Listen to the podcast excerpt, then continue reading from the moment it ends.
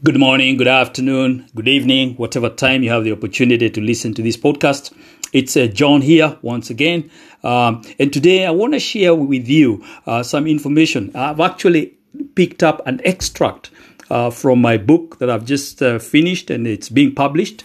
Uh, copies should be out in the next uh, few days. And we're really going to discuss the topic of fears. You know, the only one thing that makes a dream impossible to achieve is the fear of failure. Now, during my many years of experience in coaching people from diverse backgrounds, I have seen that fear was the key and dominant reason that stopped them from living their dreams. Let me begin by defining and explaining what fear is.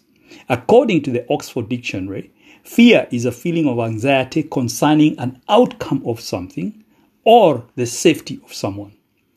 This definition explains that fear is an outcome of something happening in the future.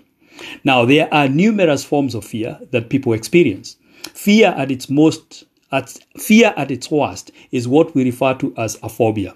Some of the most common things that people fear are fear of failure, fear of rejection, fear of the unknown, fear of not being good enough, fear of what people think, and fear of death. Now, I know that I have experienced some of these fears in my life, and I'm sure you have too. At some point in your life, and in the lives of many, everyone has experienced some sort of fear. We need to ask ourselves whether fear is a bad or a good thing. I believe that what fear means to us will be dependent upon our perception. We can categorize fear into two types. The first type is fight or flight fear. Fears of this type are protective. This fear response is what causes us to look both ways before we cross a busy street, prevents us from jumping off the top of a multi story building, or makes us wear a seatbelt when we drive. It's what causes us to run or hide when we encounter wild animals or anything that we perceive to be dangerous. Many examples of this type of fear are useful and necessary. You could say they are life saving tools in the face of potential danger. The second category of fear, debilitating fear. These are the fears that make us hesitate when we should be making a move. They stop us from doing things which will ultimately benefit our lives. For example, a person may want to start their own business but finds it difficult to move past the normal fears of uncertainties that accompany such a major life changing decision. All sorts of fears will prevent them from starting their own business, so they go through life complaining about the job they believe they have to do and have no choice but to do. The reality is they may be suffering from the fear of failure, fear of the unknown, fear of risking money, fear of not being good enough, fear of what others will think of them, and the list goes on and on. Another example is somebody who continues to be in a relationship which is not loving and fulfilling, but because of their fear of facing the unknown, they remain in what they are familiar with, their comfort zone. We have all experienced fears that have the capability to creep cripple us. So, why is it that some people seem to meet them head on and actually manage to overcome them? Are these people any different from you and me? Is there something in their makeup that others are lacking? The truth is that there is absolutely no difference between us, and they have nothing that you and I do not have. The only difference is how each of us perceives our fears. And this perception is what determines whether we will react or respond. Those who face their fears anyway have developed a way of thinking which allows them to face their fears. The good news is that anybody can do this. It's not the domain of a few. The great question, my friend, is are you going to face your fears and do it anyway, or are you going to permit the fear to kill your dreams and aspirations? Fear is a little death that can bring total obliteration. To some degree, we all fear what's around the corner. What if I make the wrong decision? Will my business succeed? What will happen if I make a wrong decision? Can I really handle success? Am I good enough to compete?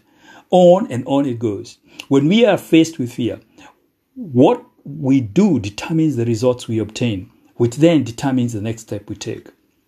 To help them understand this concept of fear, I ask my clients this question Can you predict with 100% certainty what is going to happen tomorrow? Without exception, the answer is always no. I then describe to my clients how we actually think. I explain that I can be here now and think of things that and, and events that happened in the past, but I'm doing that right here, right now. I have the choice to think of all the wonderful things and events of the past. If I do this, I start to feel positive emotions. Now, I evoke pleasant memories of the past, and although the events are not actually happening now, these great memories cause me to feel good now. Conversely, I can evoke unpleasant memories of the past and feel negative emotions now, even though the event happened in the past. I have a choice about what I think. I can choose to remember and think about pleasant or unpleasant thoughts of the past. However, I'm doing the thinking now. I'm actually feeling good or bad now about something that does not exist because the past does not exist other than as a memory. The past is non existential. Now, it is not ridiculous. Is it not ridiculous to suffer because of something that does not exist? Alternatively, I can choose to think about what will happen tomorrow or in the future. I have the option of thinking of all the wonderful events and things I would like to experience in the future. In this case, I feel good now, although the actual events has not taken place. It's only in my imagination. Or I could choose to think of all the things I do not want to happen. If I think of them as happening, I'm going to feel negative emotions about things that haven't happened yet. Again, it is not it, it is important to understand that the future really does not exist other than in your own imagination. This is the reason why, for aeons of time, philosophers and great teachers have told us that the only time we ever have is now.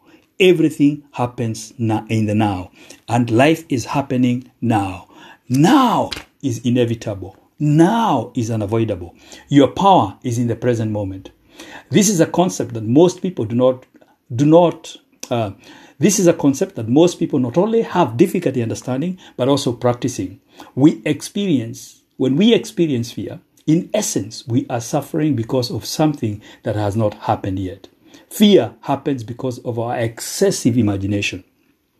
Our imagination about things that have not yet happened is created in our minds. Fear is always about that which does not exist. When people say they want to overcome their fears, it is not possible. You cannot overcome something that does not exist. Having said that, this is how I define and understand fear. It is a projection into the future. In our own mind, we are going out into the future and thinking of something that we do not want to happen as already happening or having happened. In other words, fear is having faith in things you do not want to happen. It is your expectation of what you do not want. As a result, you suffer because of something that has not happened yet.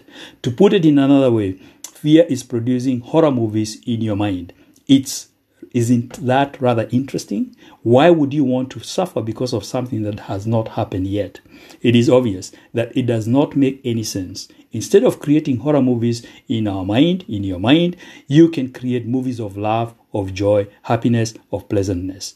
And it is most important that we do that in the present current environment. Thank you and have a wonderful, beautiful day.